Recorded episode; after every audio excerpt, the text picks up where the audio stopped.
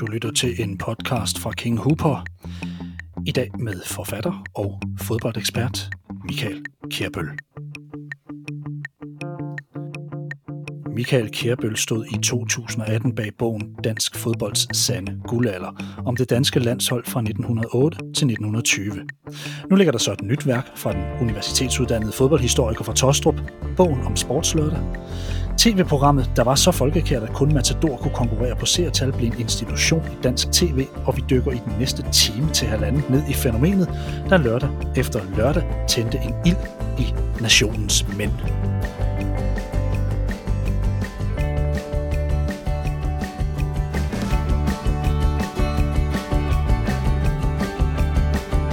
Michael Kærbøl, velkommen her til en King Hooper podcast. Mange tak. Sportslørdag og din bog herom bliver omdrejningspunktet for den her udsendelse, Michael, hvor I vil kigge lidt på dit arbejde inden for fodboldhistorik, selve sportslørdag, samt klubberne, profilerne og managerne. For godt et år siden, der oprettede du, Michael, Gruppe for Sportslørdag, et dansk tv-fænomen på Facebook, og ret hurtigt eksploderede medlemstallet, og opslagene blev også flere og flere. Til sidst, så kulminerede det hele med en bog. Michael, hvad betyder sportslørdag egentlig for dig personligt?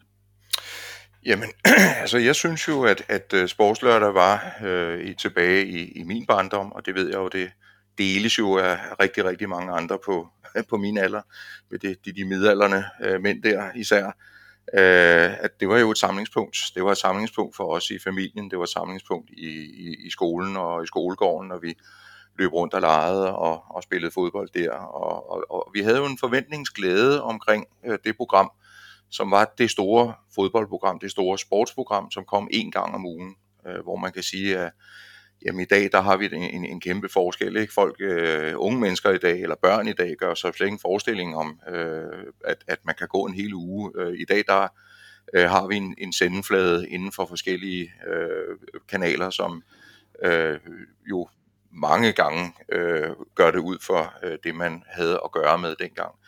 Vi glædede os en hel uge, og folk dengang øh, generelt sad jo løbet storm på DR og glædede sig i overvis til, at man skulle øh, ind omkring og, og have noget mere sport i tv.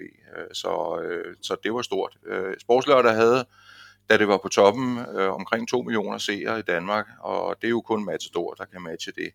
Øh, dertil kommer omkring en, en, mellem en halv og en hel million øh, seere i Sverige, i Skåne, øh, øh, hvor man anslår, at øh, svenskerne simpelthen øh, tunede over på det danske program, fordi at øh, den granering omkring fodbolden, der var øh, i, i det store sportslørteprogram, øh, som startede i øh, vinteren 77-78 og januar 78, øh, var så stærk og, og, og nyskabende, at, øh, at, at det var simpelthen noget, man var nødt til at have med.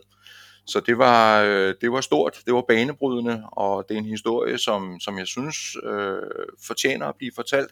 Jeg ved, der er blevet lavet andre bøger om sportslørdag som omdrejningspunkt, øh, med udgangspunkt i, i det, at jo rigtig, rigtig mange øh, mennesker netop har bevaret kærligheden til engelsk fodbold og til de øh, bestemte klubber, som man nogle gange øh, kastede sin, sit øje på dengang. Øhm, og, men, men der er aldrig lavet en bog som denne her, som også øh, går bag om programmet og, og de mennesker, som, som forsøgte at skabe den. Så man kan sige, at min bog, den står på to ben. Den kører på øh, nostalgien omkring engelsk fodbold og, og klubberne og spillerne, og øh, så kører den også på, øh, på selve programmets tilblivelse og på menneskerne bag. Ja, og nogle af de der ting, dem kommer vi til at vende lidt tilbage til.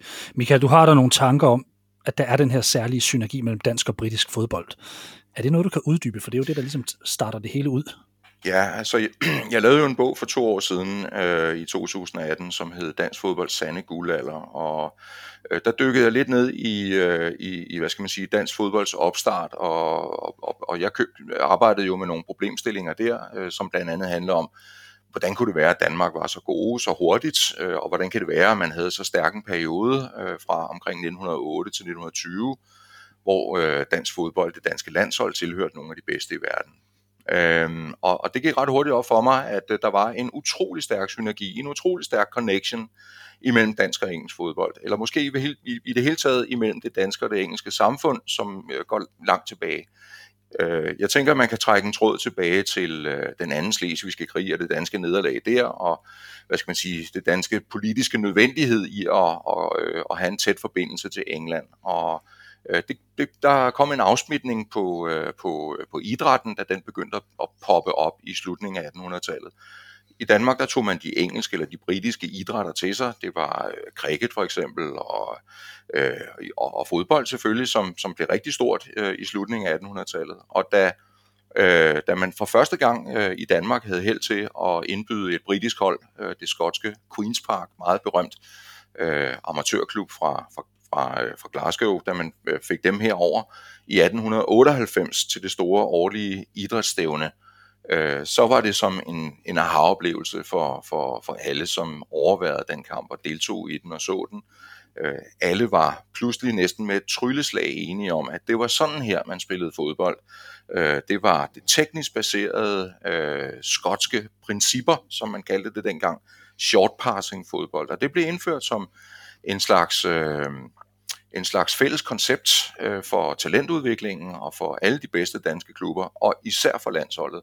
Og det blev simpelthen grundlaget for, at dansk fodbold fik et kæmpestort forspring frem for alle andre kontinentale øh, landshold og fodboldnationer på det tidspunkt.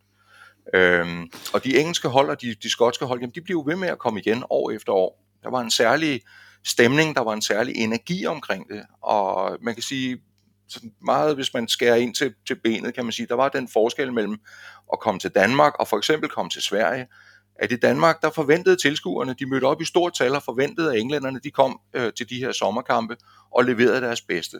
De forventede, at de så de bedste spillere deroverfra, som man havde hørt om eller læst om i, i avisen. Der var jo ikke fjernsynsapparater eller noget dengang, så øh, men det, det var de, de store ikoner, man glædede sig til at komme og se. Og man forventede, at de spillede sig ud, og hvis englænderne vandt, eller de vandt stort, jamen så var man glade. Så var man blevet godt underholdt, og man tænkte jo, at øh, det var noget, man kunne lære noget af. Det var det, der var hele øh, kimen til, til amatørismen i dansk fodbold. Det var, at man skulle lære, eller også så skulle man i hvert fald spille nogle kampe, sådan, så det var jævnbyrdigt. Øh, man havde ikke lyst til at møde nogen, hvor man var langt overlegen. Forskellen på det og så i Sverige, det er, at de svenske tilskuere, de mødte op for at se deres egne hold vinde. Og hvis ikke deres egen hold kunne vinde, eller hvis øh, de blev udspillet, jamen så pev de øh, og, og udvandrede, hvor i Danmark, der var der stående ovationer bagefter, hvis øh, englænderne havde spillet rigtig godt. Det gav en helt anden energi omkring det der med at komme her og lære fra sig. Ja. Og Danmark indgik i den her lærlingestrategi. Som årene gik, jamen så øh, fortsatte de her fodboldbesøg og den her connection imellem dansk og engelsk fodbold. Englænderne sendte trænere over, også til at træne nogle af de første danske landshold tilbage i i, i den periode, som, som jeg har arbejdet med. Og, øh, og jeg tænker simpelthen, at, øh, at, at der var så stærk en, en forbindelse mellem dansk og engelsk fodbold, eller dansk og britisk fodbold, da man begyndte i 60'erne også at, at sende øh, FA Cup-finaler som noget af det eneste, man havde på, på tv-sendefladen dengang. At, øh, at det var simpelthen helt naturligt, at, at det var den vej, man måtte gå. Det var, man vidste, at der var et stort publikum til det, og det ville blive populært det, øh, altså, det, det er jo klart også, at der, jeg, jeg arbejdede også med, nogle, øh, med, med, med sportslørderbogen, også med nogle, øh, nogle, nogle grundlæggende problemstillinger. Blandt andet, øh, jamen, hvorfor blev det lige præcis engelsk fodbold, og ikke for eksempel tysk fodbold? For der var jo danskere allerede i 1969, som var brudt igennem dernede og var populære. Det var det år, hvor Ulrik Lefebvre, han startede i øh, Borussia Mönchengladbach, og vi havde en, en Johnny Hansen øh, i, i tysk fodbold også. Øh, så øh, det havde været oplagt at, at sende fra Bundesligaen. Men, øh, men det, det, det bliver, kom aldrig rigtig sådan helt på, man forsøgte på et tidspunkt i 80'erne at sende noget, noget tysk fodbold, men det kom aldrig rigtig ud over stepperne. Altså der var en, en kæmpe kærlighed til, til engelsk fodbold herhjemme, som, øh, som så ligesom, hvad skal man sige, materialiserede sig ud over skærmene og, og blev modtaget så, så, øh, så positivt. Det var en lang historie om det, men det tænker jeg, at, at, at der kan være noget plads. Mening der er plads. Men øh, der er vel også øh, den her kærlighed til England, og der er også en god timing i, at man vinder VM i 66, og at man derefter begynder at, at tage fat på det her. Og så er der noget omkring den danske professionalisme, der, der træder ind i 78. Vi begynder faktisk at få nogle engelske profiler herover. Der er vel også noget, der dyrkes øh, sådan, ja, der, der, der er vel mange ting, der spiller godt sammen måske ved nogle tilfældigheder, men alligevel også, øh, som, som bare ligger i luften, som skal plukkes. Ja, men helt afgjort. Altså, det, den, den, det rute, som engelsk fodbold har øh, efter 2. verdenskrig, det er jo ligesom, den går lidt ubemærket hen over Danmark. Øh, man, det, det er stadig de store engelske spillere, der, der er de store ikoner og de store idoler herover og øh, og øh, VM i England, jamen det bliver, altså de, der er jo rigtig mange herhjemme, der, der holder med England det år, da de går hen og vinder, og, øh, i, og det er fuldstændig rigtigt, at øh, øh, at, at øh, man forsøger at få, få nogle af de gamle stjerner herover, da man starter med, øh, med professionel fodbold der i 78. Bobby Moore kommer jo herover øh, en, en kort overgang. Ikke? Mm. så, så, så ja, det, det er også nogle reminiscenser af den der gamle øh, forbindelse, synergi, synes jeg. Ikke? Mm med sportslørdag eller tipsfodbold, hvad, hvad, hvad vi nu kalder det, det, det, det kommer ikke bare af sig selv. Folkene bag, de kæmpede faktisk lidt en kamp internt i DR for at skabe et stort sportsprogram. Hvem er det, synes du Michael, vi blandt andet kan takke for, at det her program overhovedet rammer æderen og har givet os så mange fornøjelige timer i weekenderne her op gennem de her årtier? Jamen altså, øh, radioens store ikon Gunnar Nu Hansen, han er jo selvfølgelig, han er øh, den helt centrale person i DR-sporten, øh, i den kamp, der foregår omkring at få en større sendeflade øh, til øh, sporten i Danmarks Radio og få en selvstændig afdeling i Danmarks Radio, som kun eller som arbejder, arbejder med sporten. Øh, få nogle, nogle rimelige budgetter øh, til at sende noget, noget, øh, noget sport, og øh, til ligesom at, at, at bearbejde den ret massive modstand, der var fra, øh, fra øh, idrætsforbundene i forhold til øh, at sende øh, øh, direkte øh, udsendelser fra, fra sportsbegivenheder på, på dansk tv. Øh, man var simpelthen utrolig bange for, at, øh, at tv skulle overskygge øh, tilskuerinteressen for, øh, for de begivenheder, der var. Øh, så der blev lavet nogle regler omkring, at øh, der begrænsede øh, øh, øh DR's øh, muligheder for at sende sport i, i helt utrolig grad. Det var næsten en spændende, tror jeg, at få på. Øhm, og, og pengene var jo ikke store. Øh, Gunnar arbejdede med øh, en, en tomandsafdeling med ham selv og, og hans lærling Niels Christiansen igennem flere år, og, øh, og der var ikke store penge til at, at dække udgifterne til at rykke ud med et kamerahold. Øh, Gunnar fortalte en gang, at han, øh, han havde øh, jo slet, slet ikke penge til øh, i, bare i råbånd øh, til at optage en, en film, som øh, så kunne Øh, med en hel fodboldkamp, som så kunne blive sendt i, i udvalgte highlights. Så øh, i stedet for, så satte han sig ned og regnede på øh, en lille statistik, hjemmestrikket statistik, øh, der handlede om, øh, hvornår bliver målene typisk scoret i fodboldkampe. Og så fandt Gunnar ud af, at øh, i det 11. minut, eller sådan noget af den stil, eller 43. minut, der blev der tit scoret mål, og så stillede han kameraet op på de her tidspunkter, og så lod han kameraet rulle der, i håb og forventning om, at der måske var nogle chancer eller en scoring der. Og der var simpelthen ikke råd til øh, at, at lade øh, råfilmen øh, køre. Øh, så det fortæller noget om, hvor, hvor spænket og sparet det var, og at øh, mm. sporten havde en, øh, en uhyre lille plads. Øh, Gunnar fortalte også, at når man så havde sendt det her kvarters ugenlige sportsrevy, øh, som man havde fået sendeflade til på DR, øh, og, og så bagefter, når sporten var overstået, så gik den søde speakerdame på, på Danmarks Radios øh, øh, sendeflade der, og, og så sagde hun så, ja, velkommen til fjernsynet. Og det var som om, at, at det program, der havde været lige før, det havde jo ikke noget med fjernsynet at gøre, fordi det var for underlødigt. Og det var sådan ja. lidt den holdning, man måtte slås med der øh, på, den, på den tid der. Men altså Gunnar lykkedes jo med at få øh, kontrakterne igennem øh, med øh, det engelske ATV, øh, som dækkede øh, Midlandsområdet, ved Birmingham og så videre i, øh, i England i 1969 sammen med de andre i, i samarbejde med de andre øh, skandinaviske tv-stationer. Og, øh, og det var jo vildt banebrydende. Altså på, øh, på det tidspunkt, der arbejdede man simpelthen ikke med live tv, øh, fodboldkampe, øh, transmissioner i, øh, i engelsk tv, og man gjorde for den sags skyld heller ikke i, i, i tysk, Tyskland i tysk tv. Så, øh, så det, var, det var virkelig, virkelig nyt. Øh, mm. så, så også på den måde var det virkelig banebrydende. Og det blev jo en kæmpe succes allerede fra opstarten i 1969, øh, selvom man måtte døje med et 21 minutters langt øh, øh, udfald ja. med teknisk uheld i den allerførste premierekamp mellem Wolverhampton og Sunderland. Men, men det gik alt sammen. Ja, og det er netop 29. november 1969, at en kamp mellem Wolverhampton og Sunderland ruller over skærmen. Hvis jeg regner rigtigt, så bliver du født i randområderne af opstarten på det her program her. Ja. Hvad, Michael, hvad er, dit, hvad er dit første minde om, om, om, om engelsk fodbold?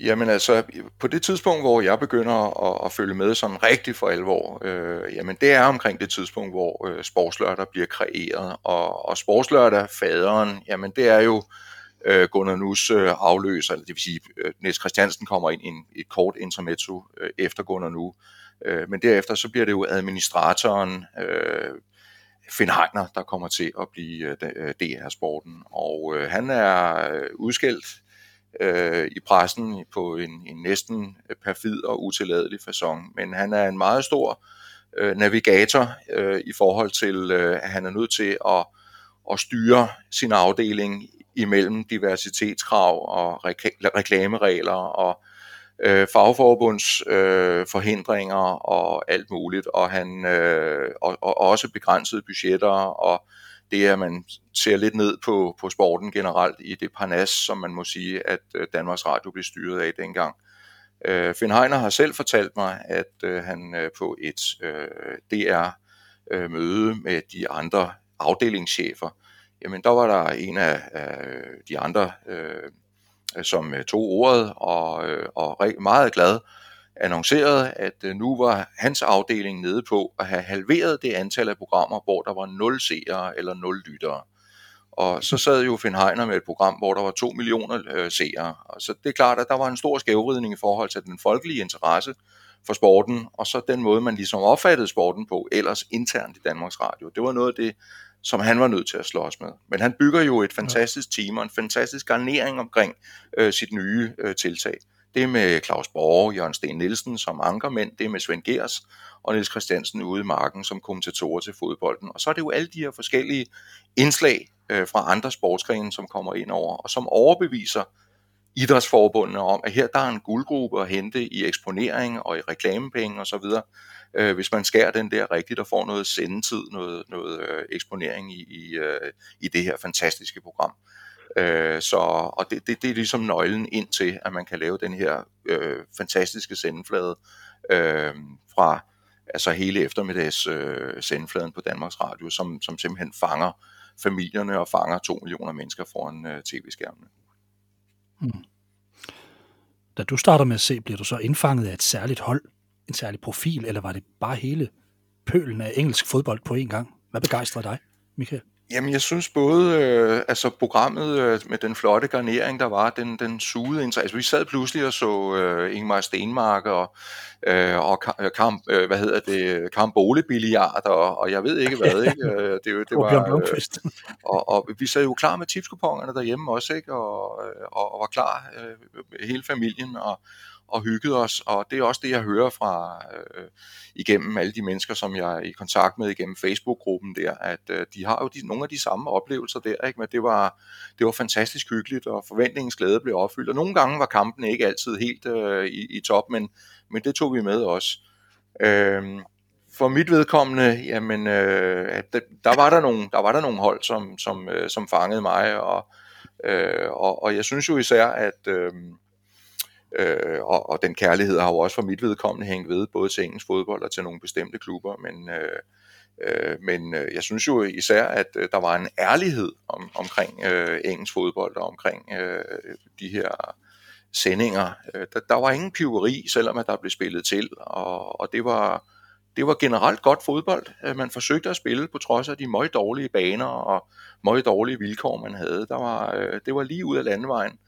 Øh, og øh, der var væk på underholdning. Man kunne mærke øh, aktørerne, og man kunne mærke publikum, den her stemning, som der ligesom mm. strømmede igennem tv-skærmene ude fra de der stadions. Den var jo den var noget helt for sig selv. Det var, det var, det var dybt imponerende.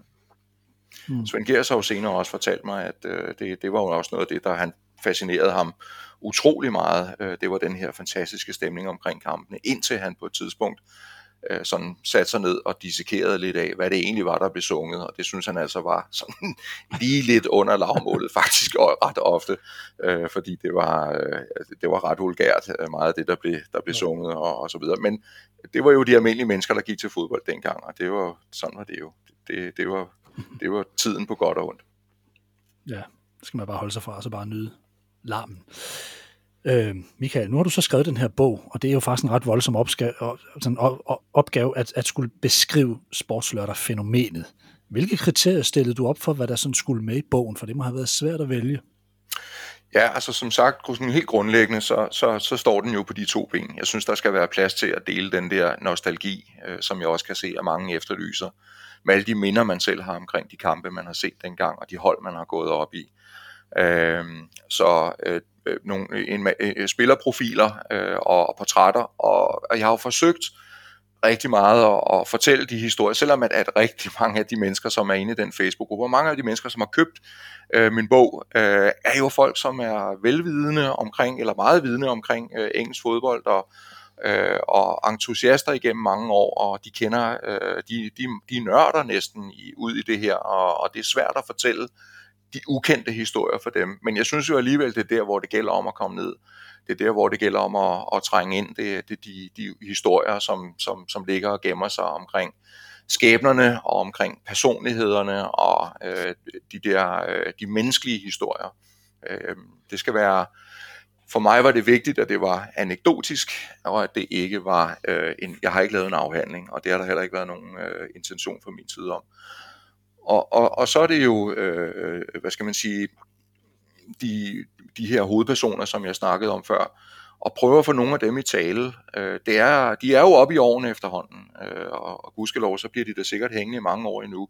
Men det er måske, øh, det, programmet har jo øh, over 50 år på banen, og måske er det også øh, for dem en, en chance for at få, få snakket lidt om, om, om det, de har været med til at kreere dengang. Og, øh, og der var jeg jo utrolig glad for, at, af både Finn Heiner og Svend Gers og Hans Grønfeldt, øh, som kommenterede en hel del af de første tipskampe over fra, fra England i, øh, i, øh, i starten af 70'erne, var villige til at, at være med, og, og Erik Bert, øh, som øh, stod for alle øh, de forretningsmæssige kontrakter osv., så, så det var en stor glæde at, at have dem involveret i det her projekt, og de har øh, både før og efterfølgende øh, bakket utroligt op om, øh, om hele projektet, og, og deres stolthed omkring øh, det, som de har skabt, jamen det håber jeg også er noget af det, som øh, der, der fremgår af bogen. Så, øh, så, så de, de her to ben, øh, og så det med at få, få fortalt alle de gode historier, det synes jeg, de fortjener. Mm efter den allerførste kamp i 69, hvor det er, som du så flot sagde, brillerer med sort skærm i hele 21 minutter, der skriver tipsbladet ugen efter. Selvom kampen ikke var den store oplevelse, så viste den dog, at en engelsk Liga-kamp indeholder en del mere end de fleste kampe herhjemme. Skønt mange nok har undret sig over, at der i det hele taget bliver spillet på sådan en bane. Herhjemme er man jo klar til at aflyse, blot græsset er vådt. Kampen mellem Southampton og Sunderland den ender 1-0 efter en uskøn affære på en stenhård bane. Kan en del af fascinationen omkring engelsk fodbold skyldes, at de her øboer de gik gennem ild og vand og mudder for at spille deres kampe? For det var noget af det, jeg sådan sad nogle gange og tænkte, wow, hold da op. Altså, der, var ikke, der, der blev ikke aflyst stort set.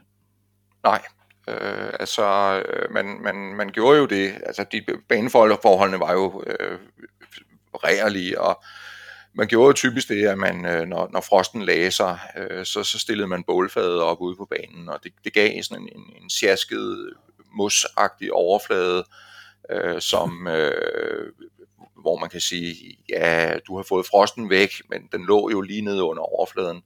Øh, min kære gamle far, han er jo øh, anlægsgarden, og han har fortalt mig alt om det der med, hvordan man skal lave græs, og hvordan man i hvert fald ikke skal gøre, hvis man har en græsplæne.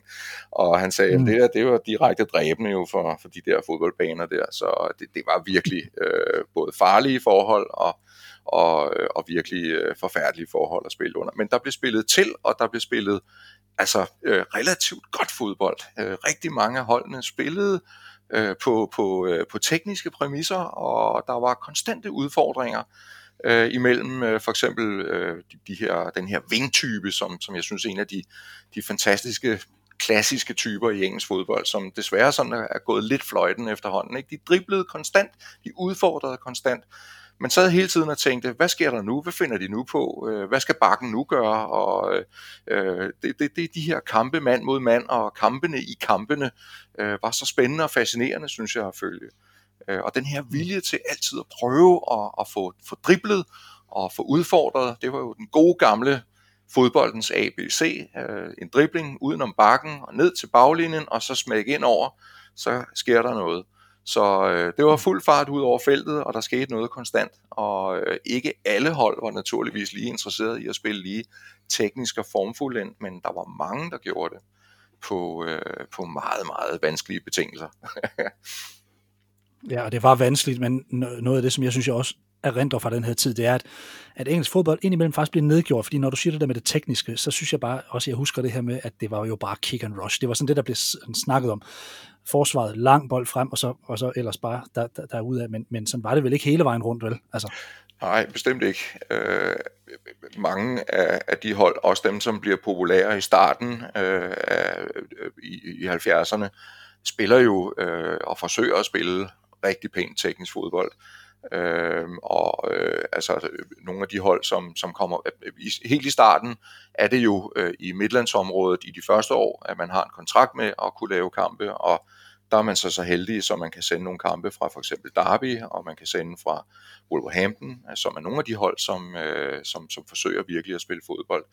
Øh, Stoke City gør det i den grad også. Øh, Stoke Citys manager Tony Waddington, han havde fuldstændig ultimativt offensivt koncept, og øh, der var ikke ret meget øh, taktik bag, der var ikke ret meget sådan øh, omtanke i, i det, der skete, men det var øh, øh, et spørgsmål om at øh, give øh, de kreative spillere, som han rådede over, den frihed til at gå ud og rulle deres øh, forser ud, øh, og det øh, gjorde jo fodbolden enormt seværdig. Øh, så, så gudskelov var der mange, som, som forsøgte. Senere i løbet af et par år, jamen så øh, får man jo mulighed for at sende fodbold fra hele England, og der har man holdt som, øh, som Liverpool, som jo under Bill Shankly og, og Bob Paisley kører et øh, fuldstændig øh, boldbesiddende koncept, øh, meget teknisk baseret med, med short passing fodbold og højt tempo. Øh, vi har øh, øh klubber som øh, Derby, som jeg nævnte før, øh, Stoke.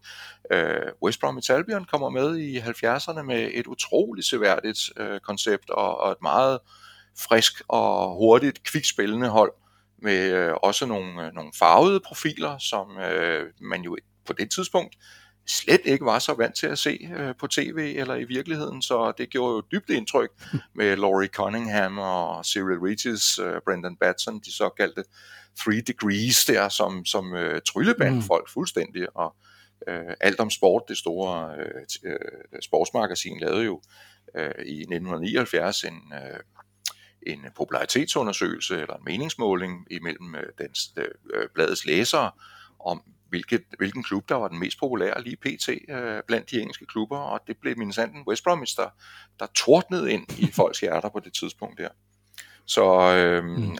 der var store kampe, og, og der var hold, der forsøgte at spille fodbold. Øh, det, det er der slet ingen tvivl om. Mm. Vi bliver introduceret til at følge med i de andre kampe i ligaen efter nogle år via det her dong-system, som også er en service til tipningen. Tror du, sportslørdag har haft samme effekt, eller i hvert fald den her engelske fodbold har haft samme effekt, hvis ikke tipskupongen havde været ind over, Michael? Altså, øh, øh, connection der, eller den der forbindelse til, til tipningen, den er jo sådan en helt forudsætning for, at man overhovedet kan komme igennem med at få lov til at lave de der øh, tipskampe øh, fra, fra England øh, når når øh, Danmarks Radio lukker op for den mulighed for at give øh, sporten og fodbolden mere sendetid, øh, så, øh, så er det simpelthen af hensyn til tipningen. Det er, øh, det er tiptjenestens øh, indtjeninger, som man håber på vil få et boost af at øh, kunne blive stimuleret af at se kampene direkte. Og der er man ret hurtig til at introducere det der dong-system, som jo øh, giver folk en utrolig god service. De kan simpelthen sidde med deres tipskupon, og i løbet af et par minutter, så har de fået de nyeste resultater indtelefoneret, eller ind på, på, øh, på tv-skærmene, som bliver indtelefoneret øh, over fra, fra England. Øh, så, øh, så der er man også meget hurtigt fremme øh, i, i bussen der med, med de her, den her nytænkning. Øhm, og, og, og tipskupongen bliver jo værmandseje. Øhm, altså selv vi som børn der fik jo lov til at lave sådan en række der, ikke? og vi gik jo højt op i det. Det kunne være os, der fik 13'eren, ikke? Eller, eller 12'eren, som det var i starten. Og øh, tipsbladet, som jo havde tipssystemer en masse, og jeg skal komme efter dig, der var muligheder der. Øh, I starten, øh, da, da øh, tipsfodbold kommer i gang, jamen der er det meget normalt, at man sådan i aviserne har sådan en lille øh, hjemmelavet voxpop-undersøgelse, hvor man vil prøve at finde ud af, hvad synes folk egentlig derude om, om det her nye tiltag med det her tipning og, og, og fodbold i tv. Og, og så havde man sådan spurgt seks øh, fuldstændig tilfældige mennesker på gaden, og, og der var typisk sådan, de fem af dem, de sagde, jamen det synes vi, det var noget af det sjoveste, de nogensinde havde med til, og de glædede sig hver uge til det.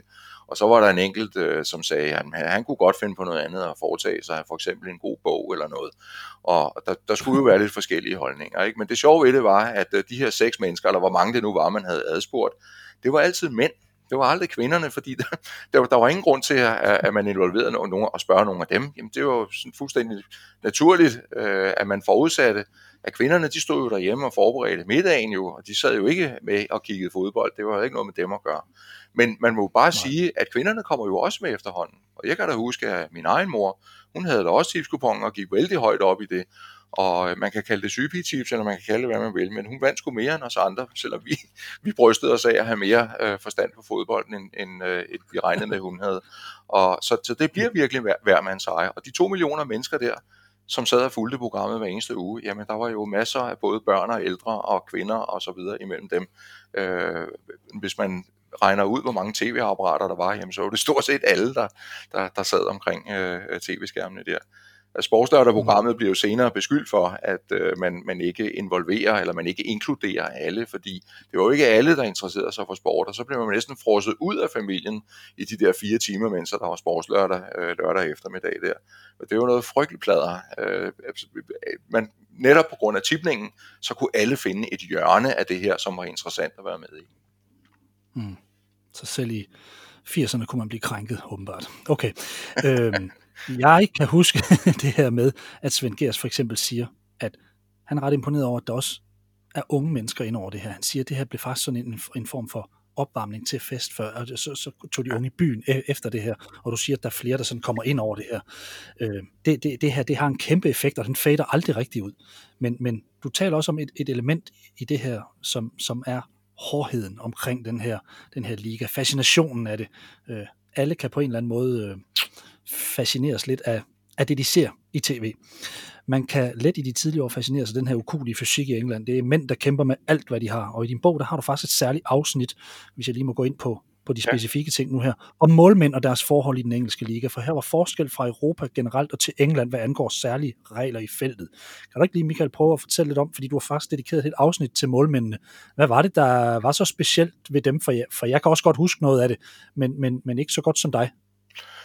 Ja, men altså i England havde utrolig mange gode målmænd, øh, og, og øh, noget af det, som de, hvad skal man sige, øh, der er ingen tvivl om, som de blev opdraget i, det var jo, at øh, de skulle ikke stikke op for bollemælk. Altså der var ikke, øh, at man, man gik hårdt til målmændene i, engel, i engelsk fodbold, og øh, man kan sige, man spillede sådan set efter reglerne, øh, og i reglerne der stod der jo, at man måtte gerne skubbe målmanden, øh, når han havde bolden, og man måtte også, øh, hvis han var der uden for det lille felt, øh, jamen, så kunne man skubbe ham, selvom han ikke havde bolden. Så, øh, så, så det, det, der, det var egentlig efter øh, punkt og prikke i forhold til, hvad der stod i fodboldloven. Men altså, øh, uden for de britiske øer, der havde man jo for længst gået over til at beskytte målmændene i meget højere grad.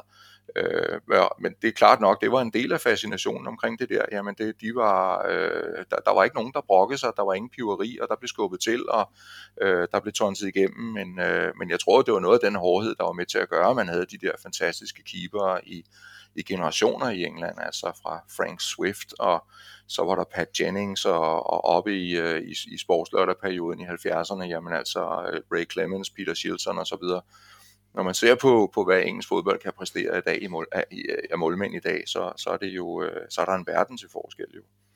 Men altså, man arbejdede jo i det hele taget i England dengang med, at, øh, at, at man tillod faktisk øh, taklinger bagfra, hvilket man jo altså ser jo fuldstændig fundamentalt anderledes på i dag, og det kan man sige heldigvis, ikke? fordi øh, det der med, at man, man, man hugger folk ned, og så tager man bolden bagefter, det er jo ikke særlig sundt, øh, men, øh, men der var en stor diskussion langt op i 70'erne i engelsk fodbold omkring, jamen, hvordan skulle man egentlig øh, se på det der, øh, hvis nu intentionen var at ramme bolden, så kan det jo godt være, at manden han så stod i vejen, og man så var nødt til at takle igennem ham, bagfra, men så længe at man gik efter bolden, så blev det, så blev det faktisk tilladt. Øh, men altså, og de spillede jo uden skinner med nedrullede strømper og så videre, så videre, og der var aldrig nogen, der pev. Altså, øh, holdene dengang spillede jo typisk med trupper, som bestod af 15, højst 16 spillere, og de spillede 70 kampe på en sæson, og så, så, så mange skader var der jo heller ikke men selvfølgelig var der noget slitage øh, i længden, og træningsmetoderne osv. Øh, fordrede jo heller ikke den muskelopbygning, som, som man ser i dag på godt og ondt, kan man sige. Øh, så, øh, men det var, der var, det var meget ærligt, øh, det var det. Øh, selvfølgelig var det godt, at man senere gik over til at, at give spillerne noget mere beskyttelse, også målmændene. Det, det synes jeg da mm. helt afgjort, men det var fascinerende alligevel at se de der øh, de der boksekampe, de der kampe i kampene, og det var jo ikke sjældent, at spillerne gik sådan lidt løs på hinanden undervejs i kampene. Øh, det var jo, jamen altså, herregud, øh, det, det var jo temperamenterne, der nogle gange kogte over, men der var, man var aldrig i tvivl om, at de mennesker, der var aktørerne inde på banen, at de havde en grundlæggende, fuldstændig 100% respekt for hinanden som, som sportsudøvere, som professionelle. Øh, der var ikke nogen, der forsøgte at ødelægge hinanden med vilje. Øh, og det, så, øh, så jeg synes, øh, altså det, det var meget menneskeligt det der, det var sådan, det afspejlede ved et eller andet sted også øh, sporten i det hele taget, som den var på den tid, og, og de tilskuere, der, der gik ind og så det, altså der var øh, jo øh, vilde folk, øh, som øh, Peter Story fra Arsenal, og, og Billy Bremner fra, fra Leeds. Øh, Leeds var, er jo i den dag i dag et af de mest populære hold i, i Danmark, blandt de, både blandt de gamle ja. fans, og måske også blandt nogle yngre, ikke?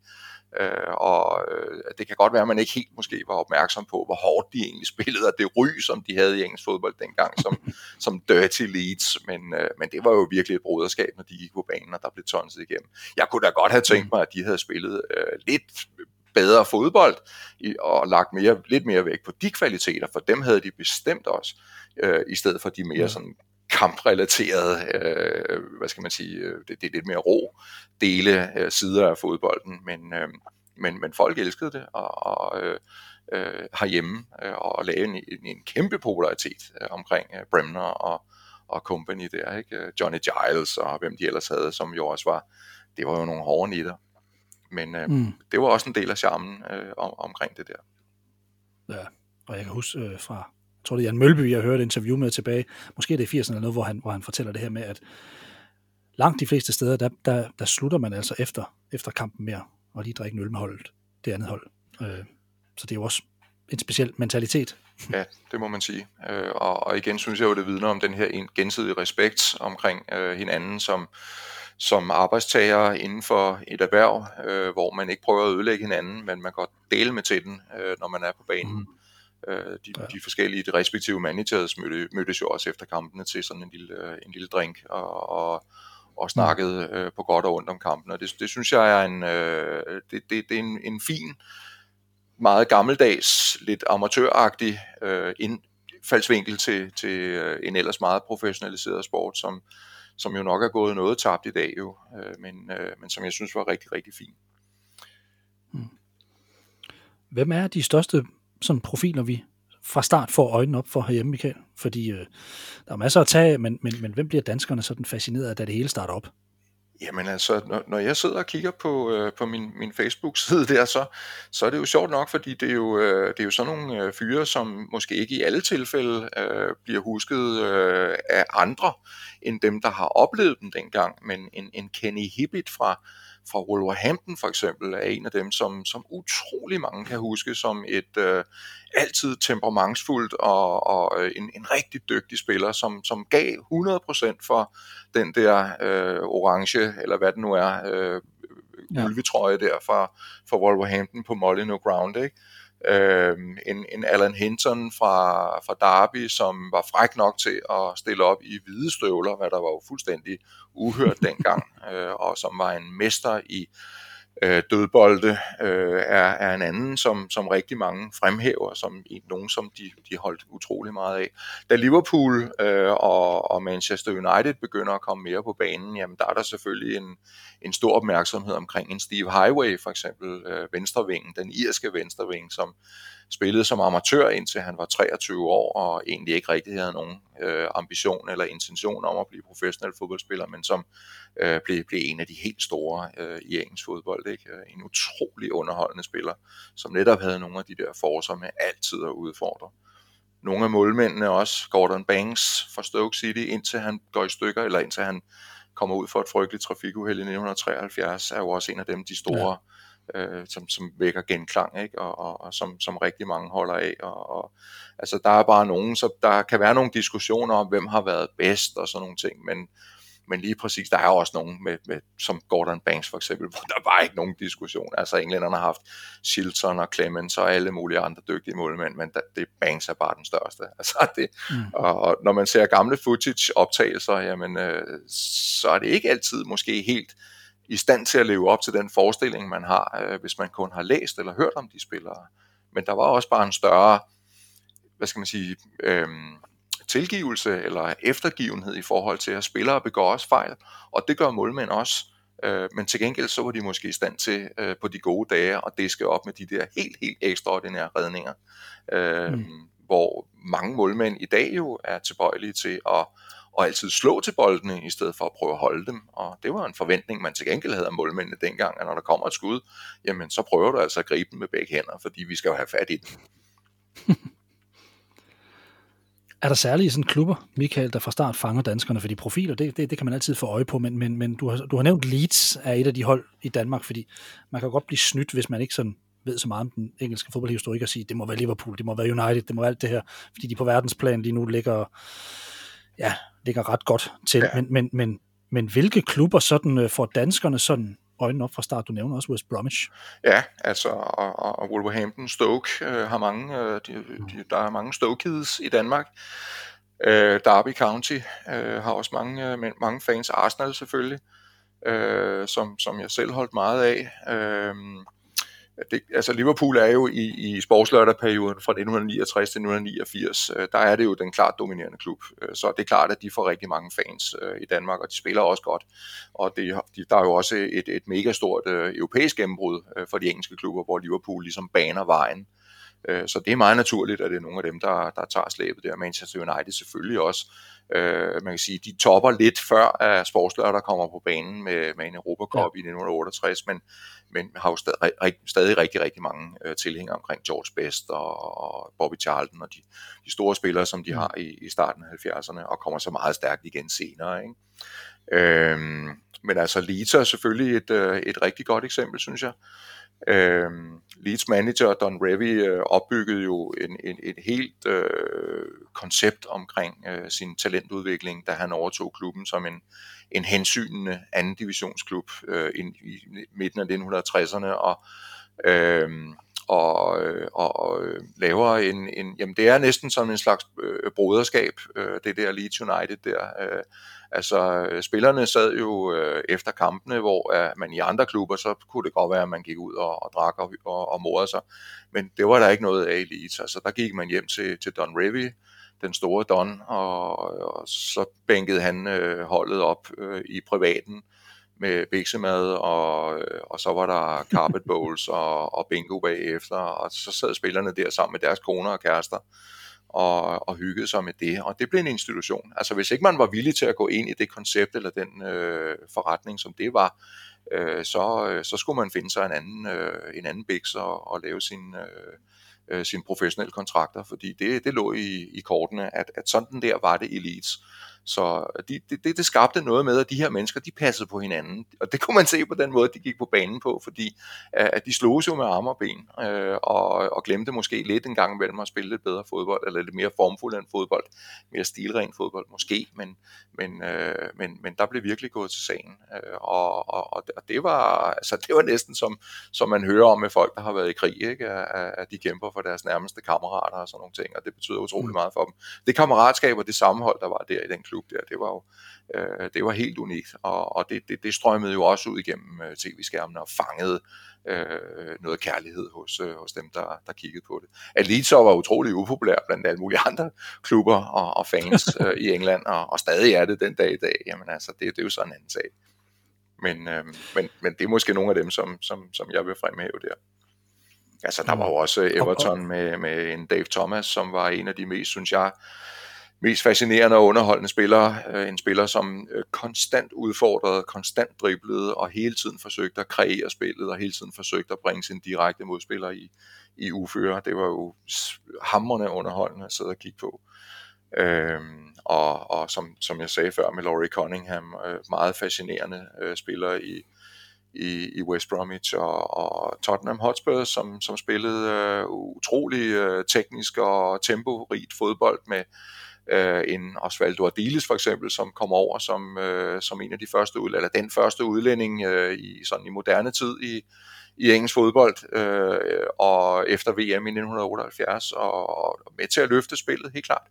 Øh, så, så, så det er vel nogle af de hold, som, øh, som, som fanger folk rigtig meget. Chelsea tidligt i 1970'erne utrolig stærkt hold med en, øh, en, en stor center forward bøf op foran øh, Øh, Peter Osgood, som øh, jo bliver simpelthen, selvom han er en begrænset fodboldspiller, så bliver han jo simpelthen med det, det mod, han har, og, og den øh, dedikation, som han går på banen med den ene gang efter den anden, jamen der bliver han jo bare The King of Stamford Bridge, og sådan, sådan er der jo sådan nogle kulthelte rundt omkring, som, som man slet ikke kan, kan røre, og, og, og forståeligt nok, fordi øh, deres passion for fodbolden og deres øh, kampvilje for deres klub, jamen det skinner jo bare igennem, også i tv-skærmene.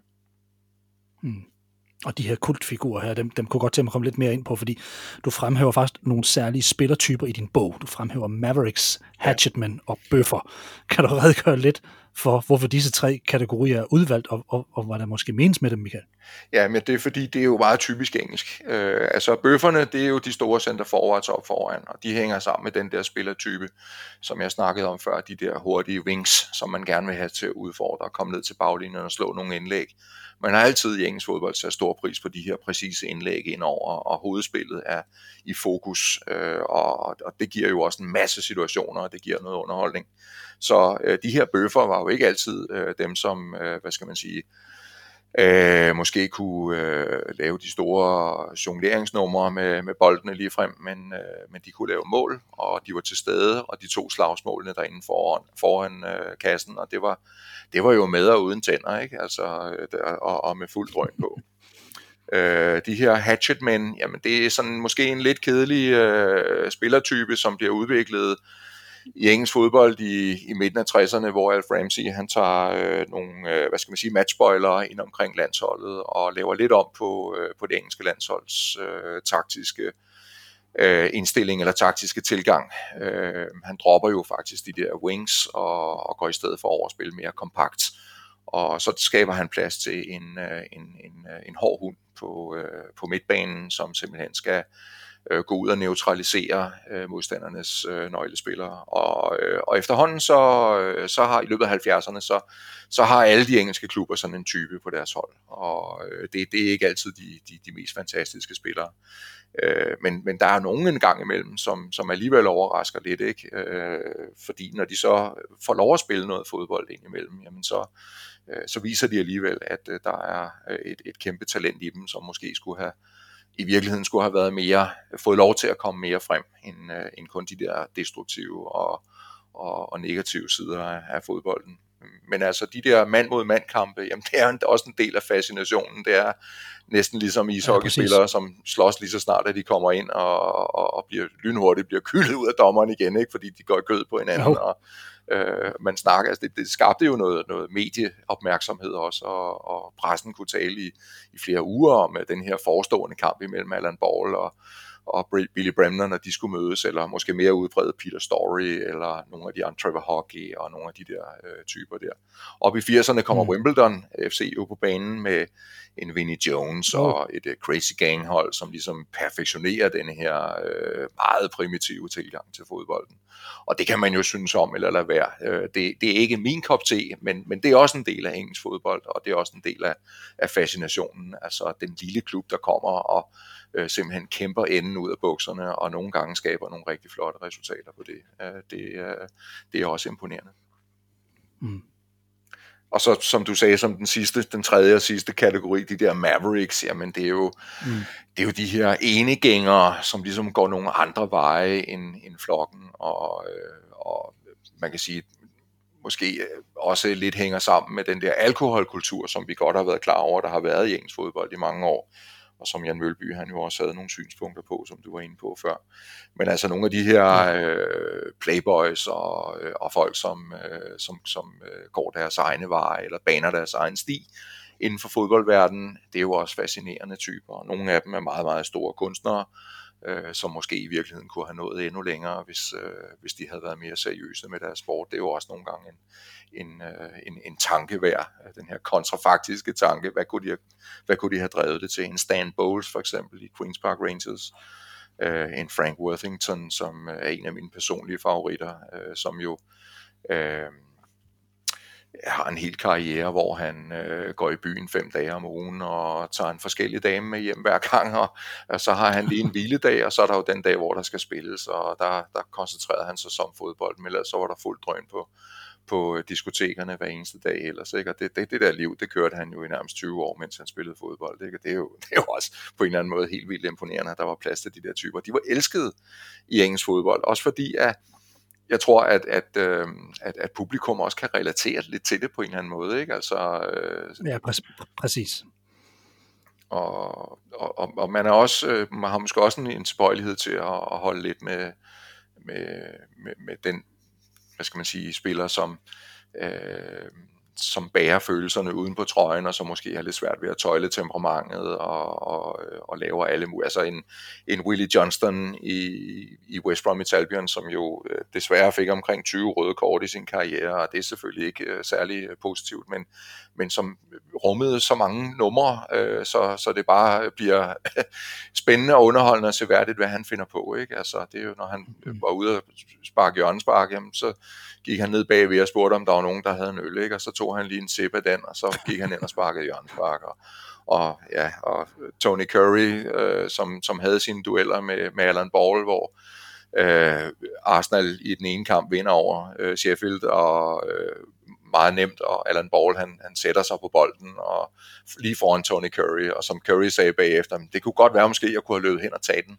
og tage bolden fra ham, men, men, men det var jo ingen grund til. Altså, det var, det var en del af spillet. Altså, man trak bare på smilebåndet. Ikke? Og i den mm. næste kamp, jamen, der var det Tony Curry, der var ovenpå, fordi Sheffield førte lynhurtigt over Arsenal, og så øh, var han, tror jeg, han, han bandt stø, sin, sin støvle, øh, mens han havde foden på bolden, og Alan Ball kunne garanteret også have taget den, men, men øh, trak bare på skuldrene. Ikke? Og sådan var det dengang. Så ikke en tid. Ikke? Et respekt. Ja, præcis. Ja, det er mega fedt. Hvilken type spiller er sådan din favorit gennem tiden, Michael? Altså, fordi der er så mange at vælge mellem så mange forskellige typer. ja. Er det den frygtløse målmand? Er det provokatøren? Er det elegantien, svinet, arbejdsmanden, gentleman, målslugeren? Eller hvad, hvad, hvor, hvor, hvor har du sådan din kærlighed? Har det måske flere steder, men... men...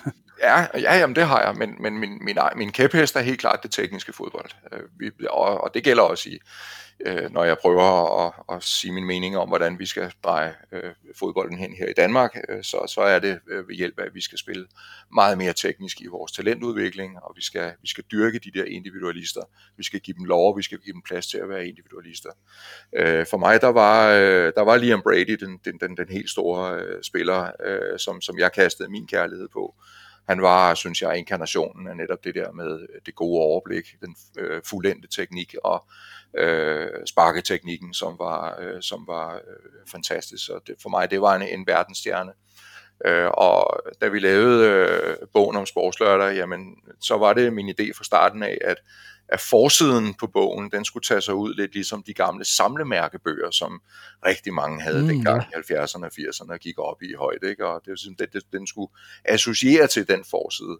Og øh, det lykkedes mig at få rettigheder til nogle billeder øh, til bogen, øh, igennem en udbyder i England. Og, øh, og han spurgte så lidt ind til, at jeg kommunikerede lidt med ham om, et, måske med et forsidebillede.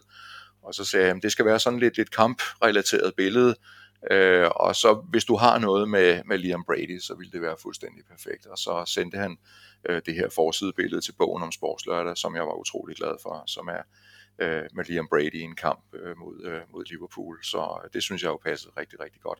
Han var, øh, han var min store favoritspiller. Jeg havde fornøjelsen af at se ham øh, live i øh, 1979, lige inden han gik over til øh, italiensk fodbold, hvor han og Arsenal var i, øh, i Idrætsparken og spillede en kamp mod Lyngby. Øh, mm. hvor Lyngby var forstærket med øh, Steve Highway og Emily Hughes og øh, Kenny Dalglish, så der var store spillere og, og for, for at hente ved den lejlighed der. Mm. Michael, vi har gennem tiden haft flere danskere i England, og nu er du lige om Brady på forsiden her. Men ja. øh, hvis vi sådan skal kigge på, hvem der er den bedste dansker i engelsk fodbold nogensinde, så kan jeg glæde mig at kigge lidt på din forside og se, at du faktisk har Jan Mølby på.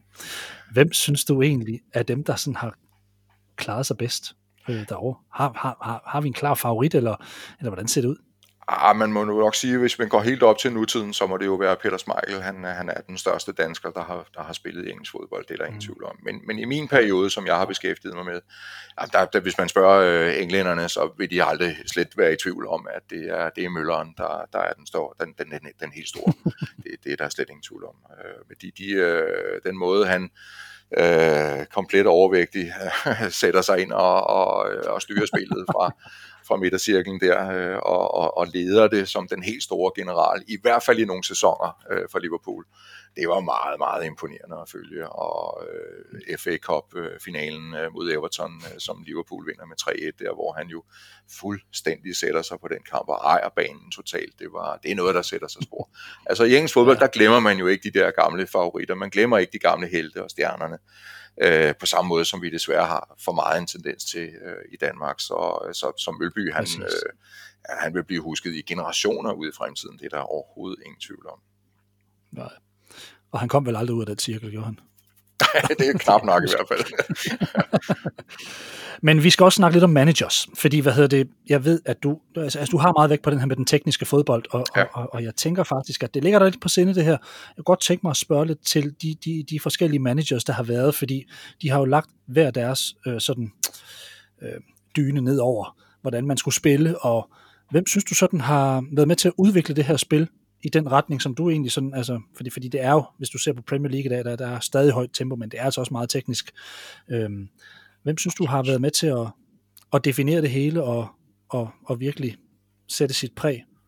Jamen, altså, jeg, jeg har jo også nogle, nogle, nogle store stjerner der, ikke? Nu snakkede jeg lidt om Tony Waddington i Stoke City før, og, og jeg var også lidt om, omkring øhm, øhm, øh, Liverpool og, og, og Shankly og, og Bob Paisley med, med deres øh, boldbesiddende øh, stil, kontinentale stil kan man sige, ikke? Øh, og, og Don Revy var jo øh, en, en, øh, en, en meget stor samlingspunkt for, for Leeds United og for fodbolden i Yorkshire i det hele taget. Ikke? Øh, så, så det er helt klart nogle af de store, synes jeg. Men altså, man kan jo heller ikke komme udenom en sådan en som Brian Clough, Kloff er jo det her dualistiske menneske med en, en sort og en, en lys side, øh, som øh, øh, tyranniserede sine spillere, og som, øh, som årene gik, øh, desværre øh, sank øh, lidt øh, rigeligt meget ned i, i alkoholisme, men, men som jo samtidig også er, er fuldstændig genial og, og, og meget, meget intelligent og dygtig.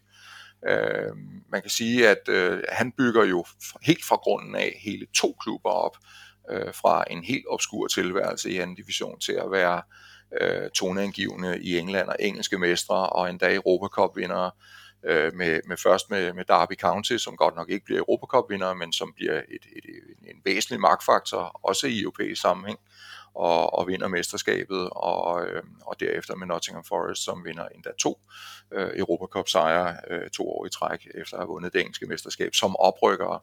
Øh, det, det er jo ufatteligt imponerende. Og altså, der går jo så mange historier om manden, ikke? Øh, men, øh, og han, han var virkelig speciel, det er der ingen tvivl om. Øh, hans, øh, man sige, hans intention var jo altid at forsøge at levere noget seværdigt og teknisk fodbold. Og der kan man sige, at øh, i Derby, jamen, der lykkes det vel i virkeligheden allerbedst, efter han er stoppet, øh, hvor hans hold kører videre under Dave Mackay, og der øh, er det som om, at, at der kommer måske en forløsning for dem, øh, hvor de faktisk øh, spiller øh, endnu bedre og vinder endnu et engelsk mesterskab. Men det er jo på det fundament, som Klopp har skabt. Øh, og øh, jeg ved ikke, om, om det er rigtigt, men, men man kan jo spekulere i, om den her hvad skal man sige, meget pågående måde, han havde over for sine spillere, om den i virkeligheden er med til at give dem en lille smule øh, præstationsangst i forhold til det der med at, at virkelig levere det seværdige fodbold. For jeg forbinder egentlig heller ikke øh, Nottingham Forest med, med sådan rigtig teknisk og, og, og øh, fremadrettet offensiv fodbold, men mere med som en velfungerende, vel, velsmurt maskine, som, som, som kværner mm. modstanderne ned. Men selvfølgelig også med nogle øh, tekniske øh, øh, topspillere, nogle profiler, som, som der er ingen tvivl om, at han, han er utrolig dygtig også til at bygge op. Øh, og da han så skal videreudvikle på holdet og begynder at, at gå lidt for meget måske på, øh, på, på transfermarkedet, jamen så der, der, der kommer så også lige nogle, nogle tilbageslag der. Men han er trods alt en, en, en kæmpe, kæmpe profil i, i Nottingham i, i alle de der år der, og Jamen, jeg tror, han har tre statuer i de der klubber, hvor han har haft så stor indflydelse i, i Derby og i Nottingham og i Middlesbrough, hvor han selv spillede, ikke? Og det er jo bare fantastisk, altså. Så han er, han er, han er, han er meget, meget stor. Det, det er han helt klart. Også i forhold til de midler, som han har haft at, at gøre med. Derby var jo ikke nogen stor klub, og, og Nottingham var det bestemt heller ikke. Så, øh, øh, Øhm, så det var det, det er fantastisk. En Joe Mercer i, i Manchester City gjorde det samme, også byggede sit eget hold op for grunden af en masse talenter, rigtig godt teknisk fodboldspil, og med øh, Francis Lee, Mike Buzzer, Sommerby og, og nogle af de der øh, gutter der, som i starten af 70'erne øh, bringer Manchester City frem i, i bussen og, øh, og, og er toningivende også i europæisk fodbold. Så øh, der, der er virkelig nogen der, der, øh, der, der, der gør en, en forskel.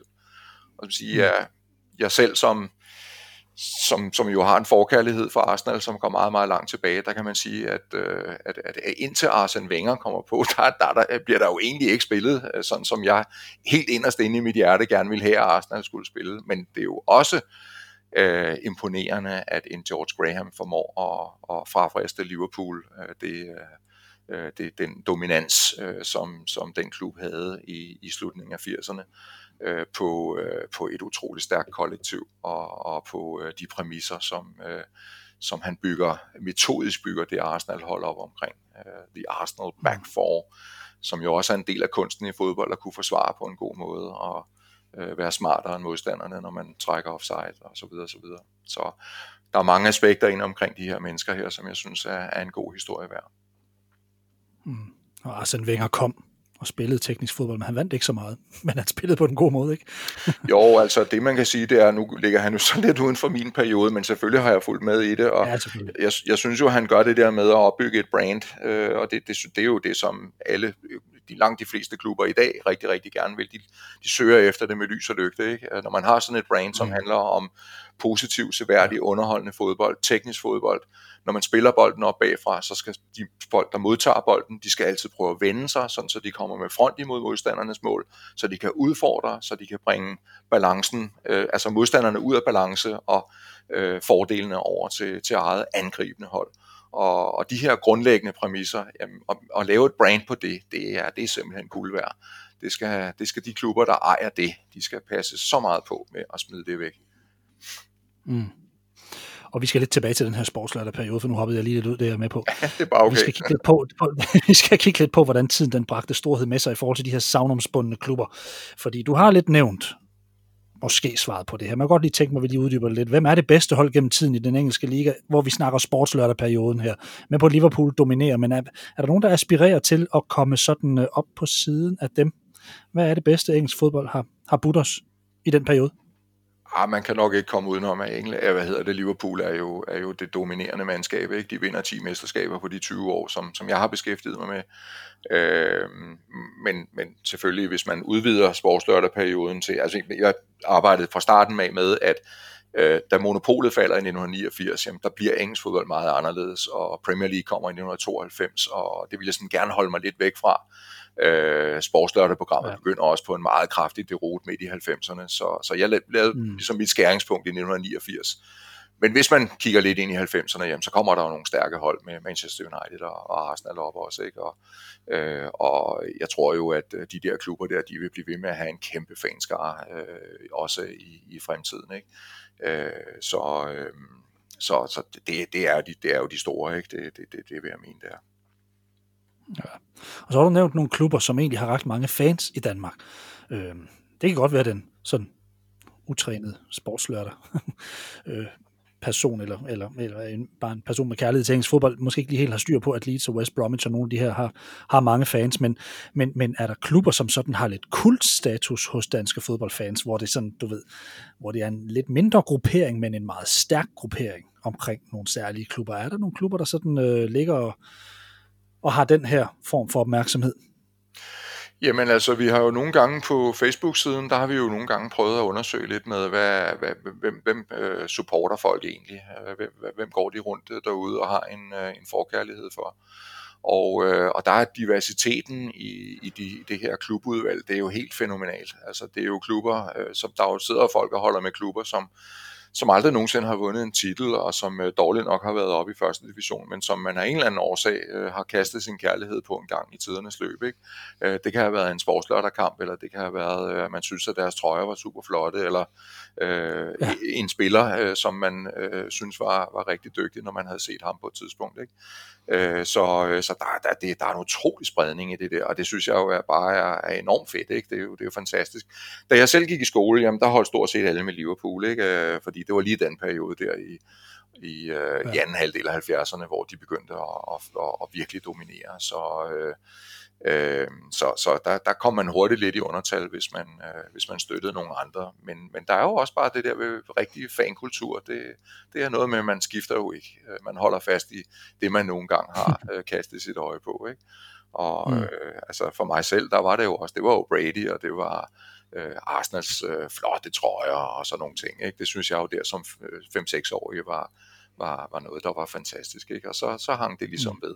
Og så efterhånden som tiden går, jamen, så sætter man sig jo ind i den identitet, som der er i den klub, og øh, de historier, der bliver fortalt igennem generationer igen og igen og igen fra de gamle tider, og klubberne har haft en storhedstid på et tidspunkt, og øh, der er jo masser af danske fans, som holder med øh, Sheffield og øh, Sunderland og øh, Newcastle og sådan nogle klubber, som, øh, som måske kun har poppet op enkelte gange i nyere tid, men som ellers har haft en storhedstid, som ligger virkelig langt tilbage. Ikke? Burnley øh, på samme måde også. De er godt nok med i mm. dag, mm. men ellers har de jo haft en lang, lang periode, hvor de slet ikke har øh, kunne gøre sig gældende ikke? i toppen af engelsk fodbold. Men der er alligevel øh, danske fans, der på et tidspunkt har kigget øh, kærligt på dem. Øh, så, så det synes jeg jo bare er sindssygt charmerende, det der med den der enorme spredning, som der er i det. Ikke? Og det er sjovt, at du, det, du siger med trøjerne, fordi mit, mit, første sådan minde er, at min mors bror kommer hjem med to trøjer over fra England. Han har været overset noget fodbold. Den ene, den er til mig, med Nottingham Forest. Og jeg synes, den var så flot, indtil jeg så min brors. Det var Watford. Og den var simpelthen så fed. Jeg vil ja. ønske, at de der trøjer kunne genskabes. Det var, det, det, og, og, så røg mit hjerte afsted, så det, det, det er så skiftet nogle gange siden. Jeg var ikke så dygtig til at holde fast, men, oh. men, men det var nok fordi, der ikke var så mange store profiler i de der klubber, og noget jeg sådan helt kunne relatere til, og jeg var ikke så gammel. Men, men hvis vi skal kigge lidt på det her med profilerne, fordi det vil jeg godt lige sådan, nu godt tænke mig at snævre lidt ind og, og, og, og prøve at kigge på sportslørdag. Den, den, den periode, vi har haft med det, godt og vel de der 20 år, ikke? Ja. Øhm, hvem er den største, altså nu, jeg ved godt, at hvem der er din held, men, men hvem vil du sådan objektivt siger, den største profil, ligaen har haft? Altså, det er et meget ukompliceret lige til et spørgsmål, men det er ikke så nemt at svare på, fordi altså, hvem har haft den største impact i, i, i ligaen i den periode, vil du mene? Eller er der flere, vi sådan skal have talt om? Uh, ja. Jamen altså, vi, vi, vi forsøgte jo på et tidspunkt også at lave sådan en, en afstemning om, om, om periodens øh, hold.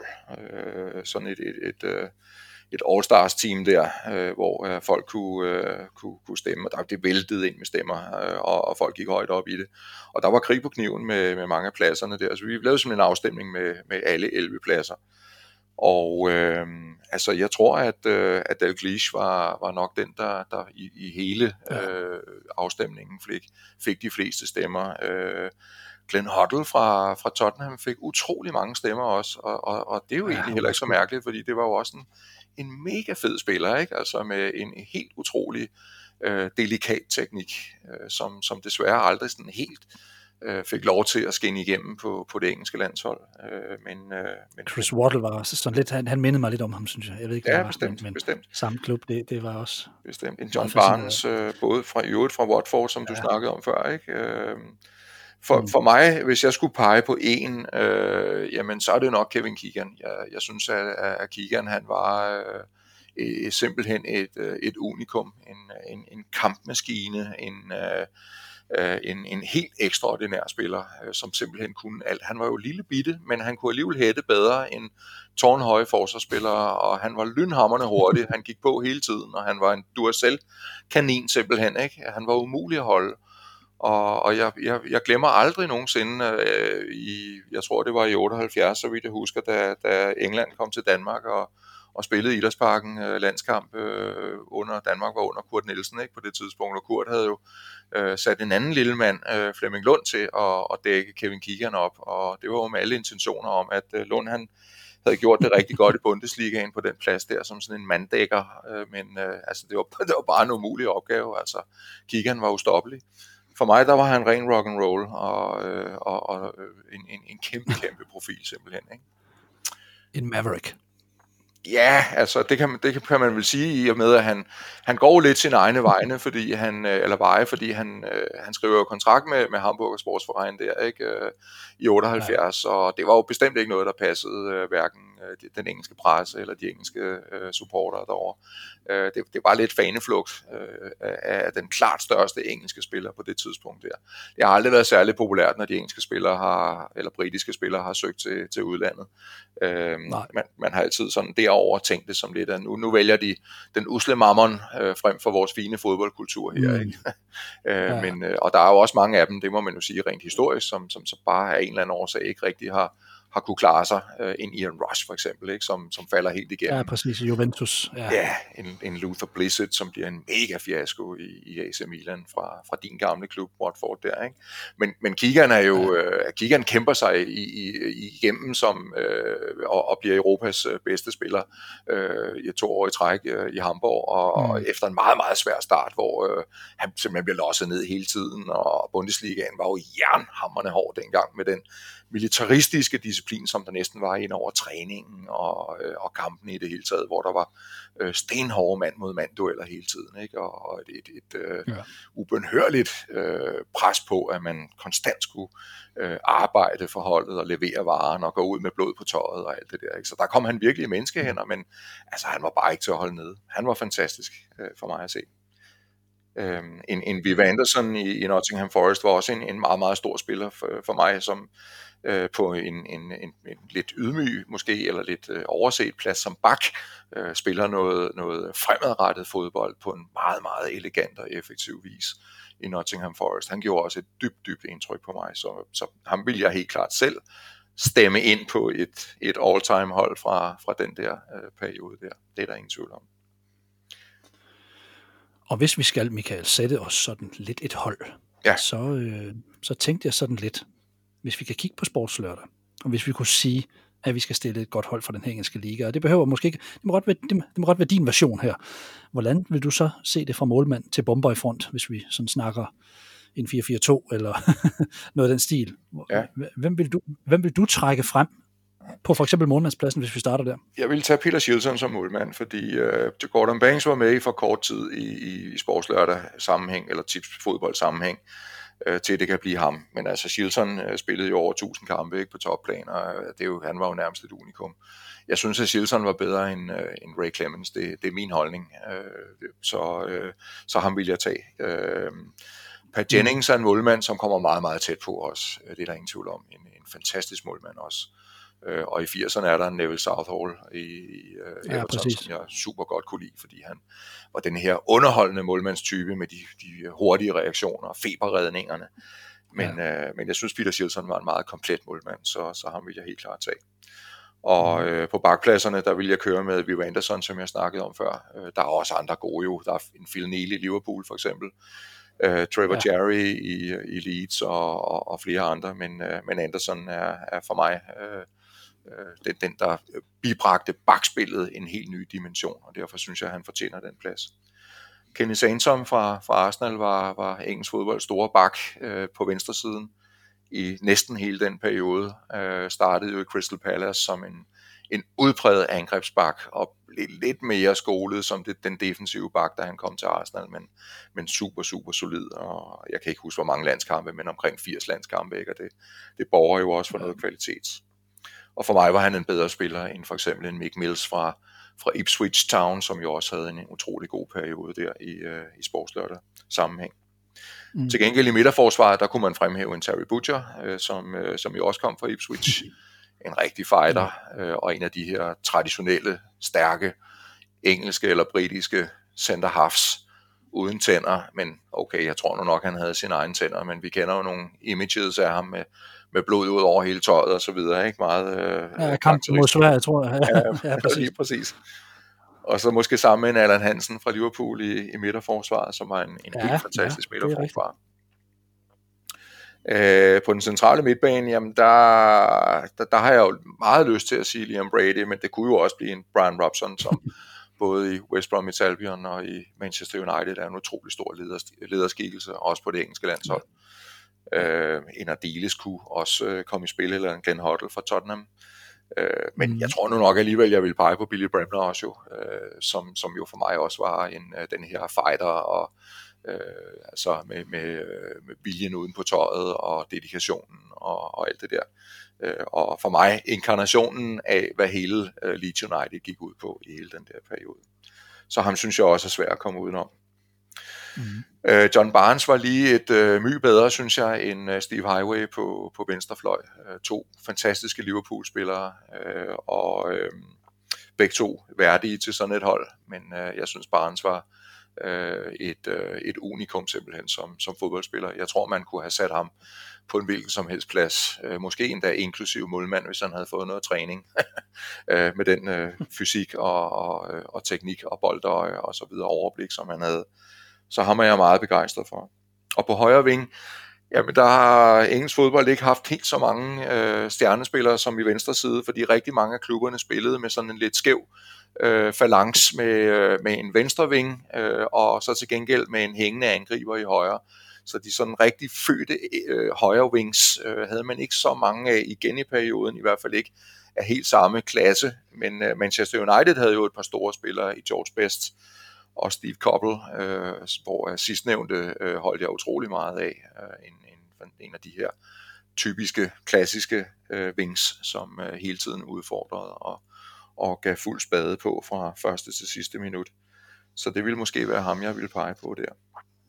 Mm. Og i angrebet, jamen altså, der er jo rigtig, rigtig mange også at, at vælge mellem. Rigtig mange dygtige angriber. Øh, men, men Kevin Keegan og Dalglish er jo øh, meget, meget stærke kandidater. De kan jo nok kun blive udfordret af Gary Lineker i virkeligheden i den her periode, hvis vi holder os inden for ja. 1969 ja. til 1989. Ikke? Så, øh, så de to Liverpool-spillere der, eller Keegan var jo ikke kun Liverpool-spiller, men kommer også tilbage og spiller for Southampton og, og Newcastle, ikke? Øh, men øh, det var nok de to, jeg vil, jeg vil udpege til mit All-Star-hold. Så tror jeg, vi har en... Det er godt nok også et stærkt hold. ja, et fabelagtigt hold, ikke? Øh, som oh, jo, jo. ikke vil stå tilbage for, for noget som helst ved, at gå på stå. så ja, det vil nok være mit, mit bedste bud. Mm. Men, men Michael, sportslørdag, det var en, en, en, en, en begrænset periode, sådan cirka 20 år fra 69 til 89, og det hele det ender med sådan en af de her mest, som om de tog afsked med os på en eller anden måde, en legendarisk afslutning på turneringen, da Arsenal i overtiden vandt 2-0 på Anfield og stjal mesterskabet ja. hjemme hos Liverpool. Får vi nogensinde igen, tror du, en sportslig kulturlusing som den, vi fik dengang, eller var monopolet fra det er så stærkt, at det ikke står til at ændre, at danskernes fodboldhjerter bare tilhører England? Uha. Altså jeg tror, at, øh, at, at, at England og engelsk fodbold vil øh, blive ved med at bevare den plads i, i hjertet hos, øh, hos tilhængerne, men, men det er selvfølgelig også betinget af, at man rent faktisk udviklede på engelsk fodbold og øh, gjorde det til det, det er i dag, med den høje, høje kvalitet, som, som spillet har i dag. Øh, og så kan man sige, at, øh, at, at det er jo egentlig meget rammende, som du siger det der, at øh, den der kamp, der fantastiske kamp øh, i 89, jamen den kommer egentlig lidt til at lukke både et år 10 og, og, og, og en epoke på en eller anden måde, fordi øh, der er jo mange ting efterfølgende der, der ændrer sig i engelsk fodbold, og nogle af tingene ændrer sig helt klart øh, til det bedre. Øh, man, man, kommer, man får taget afstand fra, fra racismen i engelsk fodbold, som der var rigtig meget af i 70'erne og 80'erne desværre. Øh, fra fodboldvolden, øh, huliganismen, øh, som, som var en, en, en meget, meget mørk side af, af fankulturen øh, stadionsene bliver, øh, bliver helt anderledes og moderniseret, og øh, det bliver strømlignet øh, på en helt anderledes måde at gå til fodbold med familien. Øh, men, men der er jo også noget af kulturen, som er gået lidt tabt. Øh, der er noget, øh, noget identitet, som er forsvundet lidt, øh, og det er jo også noget af det, man snakker meget om derovre øh, i nutiden, ikke? At, at det, er blevet, det er blevet anderledes, øh, det er blevet mere kedeligt, øh, der er bibliotekstemning på stadions, Øh, når jeg selv har været der og overværet kampe, jamen så lægger man jo hurtigt mærke til, hvis man befinder sig i, i den neutrale øh, zone, øh, bufferzonen imellem øh, de to øh, klubbers øh, fans, jamen så må man ikke øh, juble for tydeligt, øh, man må ikke bære de farver, øh, som øh, holdene øh, spiller med. Øh, og i det hele taget er, er selv i, i fanzonerne er der jo ingen, øh, der er jo ingen kagepoer, der er ikke nogen udråber, der er ikke noget øh, den her sangerkultur øh, og, og øh, tilråbende og så videre, som bar spillerne frem før, og som, som øh, bar stemningen, øh, er jo forsvundet øh, ret langt hen ad vejen. Og, øh, og, og der, der, der, det, det er blevet lidt mere, øh, der, der er noget, der er gået tabt i den proces, som den her kommercialisme har, har, fuld, har, har ført med sig. Det, det vil jeg våge påstå. Øhm, ja, for det er jo heller ikke alle, man tager mere det her. Altså, der er også nogle billetpriser, der er stedet. Altså, det er, ja. jo ikke, det er jo ikke for en værd at komme ind og se Tottenham nu. Præcis.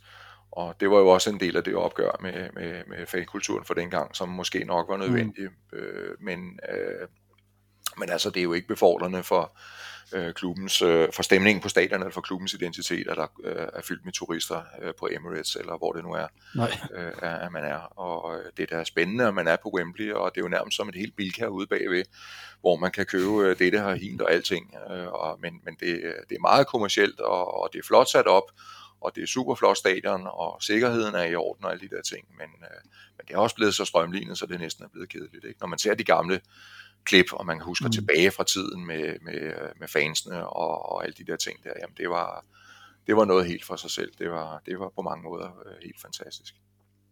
Mm. Øh, med hensyn til, til opmærksomheden i tv, jamen altså, der, der, der, der er jo sket det der med, øh, med, med tv-pengene og så videre, at øh, vi, vi jo kan sidde og se fodbold næsten konstant, ikke? Og, og der, der synes jeg jo en på en eller anden måde også, der, der, der går noget tabt. Ikke? Altså, vi, jeg, jeg synes, at det er dejligt, at jeg kan tænde for min fjernsyn, og så kan jeg sidde og slappe af med en fodboldkamp. Jeg bliver jo også mættet af det. Man er nødt til at være selektiv. Man er nødt til at kigge sig omkring. Hvad er det, jeg har lyst til at følge med i? Og, øh, og, og der tænker jeg jo nogle gange tilbage på den gamle tid også, ikke? hvor at det var meget mere sjældent, at der var fodbold, men til gengæld så glædede vi os og pommer til, øh, til den næste kamp, der kom næste lørdag. Ikke? Øh, så den her mm. forventningsglæde, den når aldrig at blive opbygget, fordi der går kun en time tid, så er der en ny kamp tv, ikke? Og det, ja. det, det, synes jeg sådan også er, det er, det er jo udviklingen på godt og ondt, kan man sige. Ikke? Det jeg håber, det besvarer spørgsmålet Michael, nogenlunde. det synes jeg, der i høj grad det gjorde. Men Michael, vi, kan, vi skal faktisk til at runde lidt af nu, og, og jeg vil faktisk godt lige slutte af her med lige at reklamere en lille smule for et par grupper på Facebook, som i høj grad dyrker en fælles referenceramme inden for fodbolden. Du har nemlig den her med sportslørdag, og så har du den her, der hedder øh, Danmarks bedste gennem tiderne. Er det ikke sådan, den hedder? Jeg kan ikke helt huske den. Jo, dansk fodbolds øhm, bedste gennem tiderne. Fuldstændig rigtigt, ja. Præcis, ja. Og jeg tænkte lidt, Michael, hvad er det, du gerne vil opnå med de her to sider? Fordi jeg ved, der er sådan lidt omkring øh, noget, noget historik og noget øh, sådan kulturarv og noget stolthed ved minder og, og helte og, og så videre, som synes vi måske godt kunne blive lidt bedre til i Danmark. Jeg har ja. lidt på samme måde, derfor jeg sidder og laver det, jeg gør du har allerede sagt det så smukt jo. men men øh, altså, øh, Facebook-gruppen blev lavet lidt i trods imod, at øh, desværre på det tidspunkt, da, da jeg barslede med sportslørderbogen, der var der ikke rigtig nogen forlag, der syntes, at den idé var særlig god, fordi sportslørdag, det lå jo langt tilbage, og det havde folk nok glemt alt om. Og det troede jeg simpelthen ikke på, så derfor så gik jeg i gang med at, at bygge den her Facebook-side op. Og bogen er jo blevet en væsentlig succes, heldigvis, inden for den gruppering og inden for den sammenhæng, som den er kommet ud i der. Øh, mm. Så min tanke er at, at, lidt at, at prøve at kopiere det lidt, det koncept der. Altså modellen er lidt at, at lave en ny platform for en bog, som så skal handle om øh, dansk fodbolds bedste gennem tiderne. Og jeg lægger mig lidt ind i slipstrømmen af de her mange bøger, der er fremme i øjeblikket, som handler om de 100 bedste og de 50 bedste og største øjeblikke osv. Og, så videre, og, så videre. og prøver sådan lidt at, og lægge op til en debat eller en, øh, en diskussion imellem de forskellige generationer. Øh, hvem har man set selv, og hvem har, kan man huske, og hvem har man hørt om, og hvem har man læst om, og var den ene bedre end den anden, og kan vi lave nogle kriterier overhovedet, hvor vi sammenligner øh, spillere og fodboldhold øh, hen over tid. Det synes jeg er et spændende eksperiment, øh, som jeg vil forsøge at give mig i kast med. Jeg håber selvfølgelig, at, øh, at det vil kunne lykkes at, at bygge gruppen op øh, omkring det her, fordi jeg synes jo, øh, som du var lidt inde på, at vi mangler noget historik øh, i dansk fodbold. Vi er for hurtige til at glemme øh, de gamle helte, og det fortjener de bedre. Øh, de er langt bedre til det i udlandet. De husker jo vores øh, store fodboldspillere, som har været der. En Harald Nielsen ja. for eksempel, eller en Flemming Nielsen bliver husket i Italien, øh, som næsten som var det i går. Henning Jensen i Madrid. Ja, ja præcis. Øh, Preben Melka er blevet borgmester i, øh, i Verona, og hvad ved jeg. Ikke? Altså, der er en kæmpe mm. kærlighed mm. i de steder omkring de spillere, selvom at der går øh, noget tid, hvor at det er meget få, der har oplevet dem i virkeligheden. Og det er noget, det er en, en identitet omkring en klub, som man er, er utrolig bevidst omkring øh, at have i udlandet. Øh, man giver det simpelthen videre fra generation til generation. Så lad os nu komme i gang med at få fortalt de der historier til vores egne børn, eller høre, lytte til vores egne forældre, eller hvordan man nu kan gøre det der, øh, og, og udveksle anekdoterne, historierne øh, og alt det der. Og det er det, som den Facebook-gruppe, som hedder øh, Dansk Fodbolds Bedste gennem tiderne, det er det, jeg håber, at folk de har lyst til at byde ind med øh, på den. Og så selvfølgelig på et tidspunkt, når den bliver realiseret, den her bog, og så investere i den. Mm. Jeg kommer i hvert fald til at købe den, Michael. Det lyder godt. Tusind tak for din tid. Tak for en fantastisk bog, som nu er udkommet i flere oplag. Og tak for din tid i dag. Det var en fornøjelse. Det er mig, der takker dem. Husk, du kan finde blogs, artikler og podcasts på kinghuber.dk For teknikken i dag stod Carsten Pedersen, og mit navn er Steffen Pedersen. Tak fordi I lyttede med derude, og på gensyn.